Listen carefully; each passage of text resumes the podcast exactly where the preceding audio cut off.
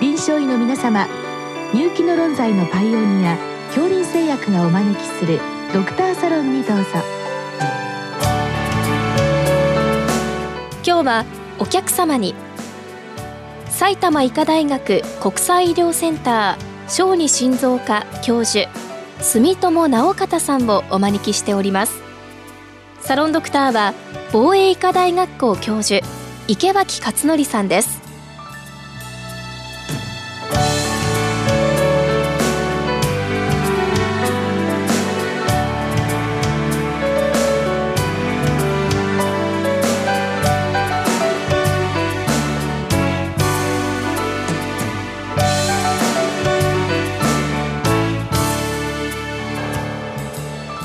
住友先生こんばんは。こんばんは。今日は学校心臓検診に関しての質問をいただきまして、えー、先生はこの学校心臓検診のガイドラインの院長をお務めということで、えー、まさにこの質問に対しては先生以上の的確な方はいらっしゃらないのでお忙しい中来ていただきました。よろしくお願いします。こちらこそよろしくお願いします。あの私も学校心臓検診というのを調べてみまして分かったことは、えー、小学校1年中学校1年高校1年で、えー、やるということが義務付けてあるということであしっかりしてるなと思ったんですけれどもしかも、えー、一番最初に始まったのがもうすでに1954年ですから60年余りのもう歴史があるということで日本では非常にまあ普及している検診なんだなというふうに思った一方でですね、えー、そのやり方というのが結構地域によってまだちょっとまちまちなところがあるというふうなようですけれども先生そのあたり今どういう状況なんでしょうか？はい、日本の学校検診は世界で日本で唯一行われている学校の心臓検診システムです。ただあのその心臓検診のやり方は心電図を全員に取るということは決まっているんですがそのやり方に関しては地域に任されているというのが現状です、うん、地域によっては省略4誘導心電図と心音図を記録している地域もございますし12誘導心電図だけを記録している地域もございます。ということは先生今日のご質問で学校心臓検診で心音をまあ鑑別するということはおそらくその先生は学校医でその児童生徒さんの聴診をされるような状況のように思うんですけれども必ずしもその全てのところで、えー、聴診をやっているとは限らないということなんでしょうか？えーと、一般的にはですね学校医の先生方が聴診をするっていうのが、うん、一般のシステムになっていますので、うん、おそらく全員の学童が心音を聴診されているという状況にはなっていると思います。そういうケースもあればその省略心電図でしたか？と心音図をこれは多分その人が関わらずに機械が両方一緒にこう記録するというやり方の地域もあるということなんですね。そうですね。えー、そういう地域もございます。はあ、これは先生個人的にはどういう形が望ましいというふうに思われてるんでしょう？えっ、と実はなぜその心音図の記録が最初に始まったかと言いますと、うん、まあ始まった当初は心疾患がなかなか生まれてから入学時までわからないということで、うん、心音で心疾患が見つかる患者さんが多かったということで、うん、心音図の記録が始まりました。ところが今は乳児検診が非常に進んでおりますのでほとんどの心雑音が聞こえるような心疾患は学童検診が始まる前に見つかっているという現状がございます。それで現在ではあまり心音図が必要性がなくなってきたということで心音図を取らない地域が増えてきていると。むしろ12誘導心電図の方が情報量が多いんではないかということで12誘導心電図を取ろうということが今は推奨されてきています。そうですか。じゃあまあ小学校以降の学校心臓検診での心音図心音の役割というのは以前に比べるとちょっとこう下がってきてるのは事実だと。はいそう思います。わかりました。とはいえまあ小学校以降で、えー、見つかるまあ心疾患も、まあ、この後先生解説をいただけると思いますのでまあそれをこういかに効率よく拾い出すか？ということが今日のこうご質問の先生の、まあ、意図のようなんですけれどもまあそうは言っても先生あの心音1音2音3音4音あるいは過剰心音いろいろとあって私自身もちょっと自信がないんですけれどもまず先生そのあたり解説をいただいてよろしいでしょうか？はいわかりました。それでは心音の解説から始めたいと思います。心音には1音と2音がございます。1音は防湿弁の閉まる音。2音は大動脈及び肺動脈弁の閉まる音というふうに言われております。え1音は一番、えはっきり聞こえるのは僧帽弁の閉鎖音です。えこの閉鎖音は新鮮部で一番はっきり聴取されますが1音が更新するのは僧帽弁の狭窄という病気があります。一音っていうのは寝室の圧の上昇の度合い、えー、つまり DPDT と言いますが圧の上がるスピードが速ければ速いほど更新するというふうに言われております。えー、それに2音の更新ですが2音っていうのは、えー、大血管の弁が閉まる時の音になります。で肺動脈の圧っていうのは一般的に20以下ということで低いやつですので肺動脈の圧が高い病気肺高血圧という病気になるとニオンの締まる力がかなり強くなるということで一般的にニオンが更新するのは肺高血圧症という病気になります。うん、またニオンは、まあ、普通の方は大動脈肺動脈の順番で締まります。うんえー、ところがこれは後期と9期では分裂の幅が違うということが分かっていますちょっと正常な2音の分裂を聞いてみたいと思いますえー、今日はこの呼吸性の分裂まではちょっと録音していませんがこのように2音はわずかに分裂しています。ね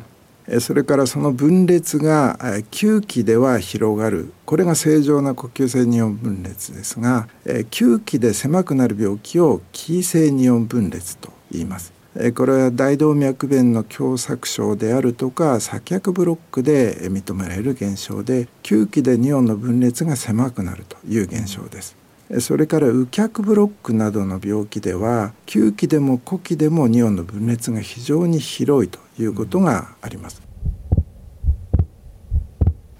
これがニオンの分裂が非常に広い方での右脚ブロックのニオンの分裂です。それからもう一つニオンの分裂幅が変わらないこういった分裂を固定性ニオン分裂と言います。これは心房中隔欠損の時に聞こえる音です。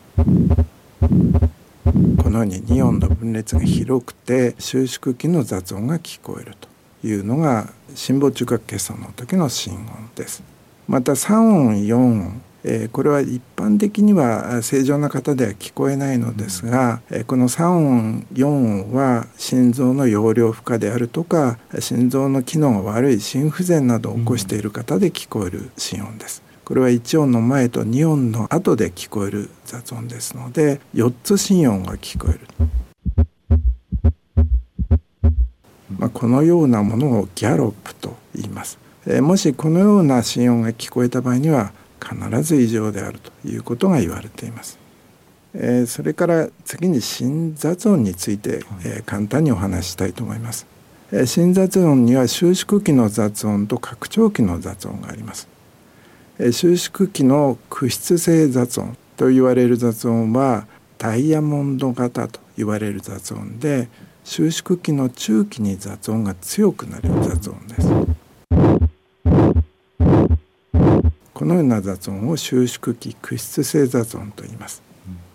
これに対して雑音の大きさが収縮期で変わらない雑音。これを反収縮期雑音というふうに呼びますこれは心室中隔欠損あるいは防湿弁の閉鎖不全で聞こえる雑音です、このような雑音です。収縮期の屈室性雑音は大動脈弁狭窄肺動脈弁狭窄などの大血管の弁の狭窄で聞こえる雑音です。それから拡張期に雑音が聞こえる病気もあります。僧帽弁の狭窄症この病気では拡張中期に雑音が聞こえます。このような雑音が、えー、僧帽弁狭窄症の雑音です、えー、それから2音が聞こえた直後から聞こえる雑音を拡張早期雑音と言います、えー、これは大血管大動脈弁肺動脈弁の閉鎖不全で聞こえる雑音です。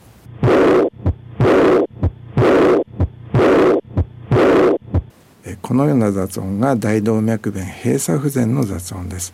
この拡張器の雑音は非常に鑑別が収縮器雑音と難しいのですが、うん、もしこの雑音が収縮器か拡張器かわからない場合には必ず脈を取りながら収縮器か拡張器かを確認しながら雑音を聞くことが大切になります。それから収縮器と拡張器にわたる雑音これで代表的な雑音は連続性雑音と言われる雑音です、うん、えー、例えば動脈管開存症の雑音。このような雑音は、えー、収縮期と拡張期と両方にわたる雑音であるということです。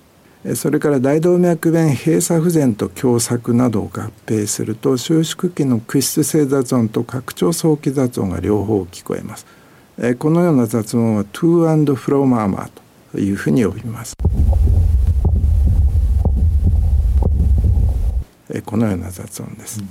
うん、それから正常な方で聞こえる雑音というのも特に学校検診での問題になります。えー、一つは静脈コマ音という雑音でこれは鎖骨下静脈を流れるような、えー、血液の音だというふうに言われて好調性な連続性雑音というふうに言われております。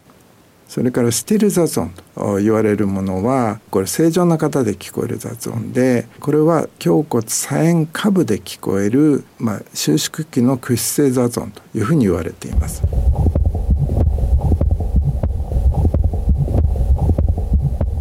このような雑音はまあ小児では比較的よく聞こえる雑音です。最後に、えー、肺動脈の血流音というのもあります。これは乳児検診などでよく聞こえますが肺動脈弁狭窄のような雑音になります。このような雑音です、これはあの胎児期にあった動脈管が閉鎖をしますと肺動脈が非常に、えー、肺動脈の主幹部は太いのにその先がまだ細い状態。そうするとそこで圧格差が生じることによって肺動脈に流れる時の雑音が聞こえると、これが原因だというふうに言われています。まあ、以上のように雑音が聞こえても必ずしも有害性の雑音であるとは限らないということに留意して新雑音が聞こえた場合には鑑別をしていく必要があるというふうに思います。今日実際にあの雑音も音を聞かせていただきながら解説をいただきましたありがとうございました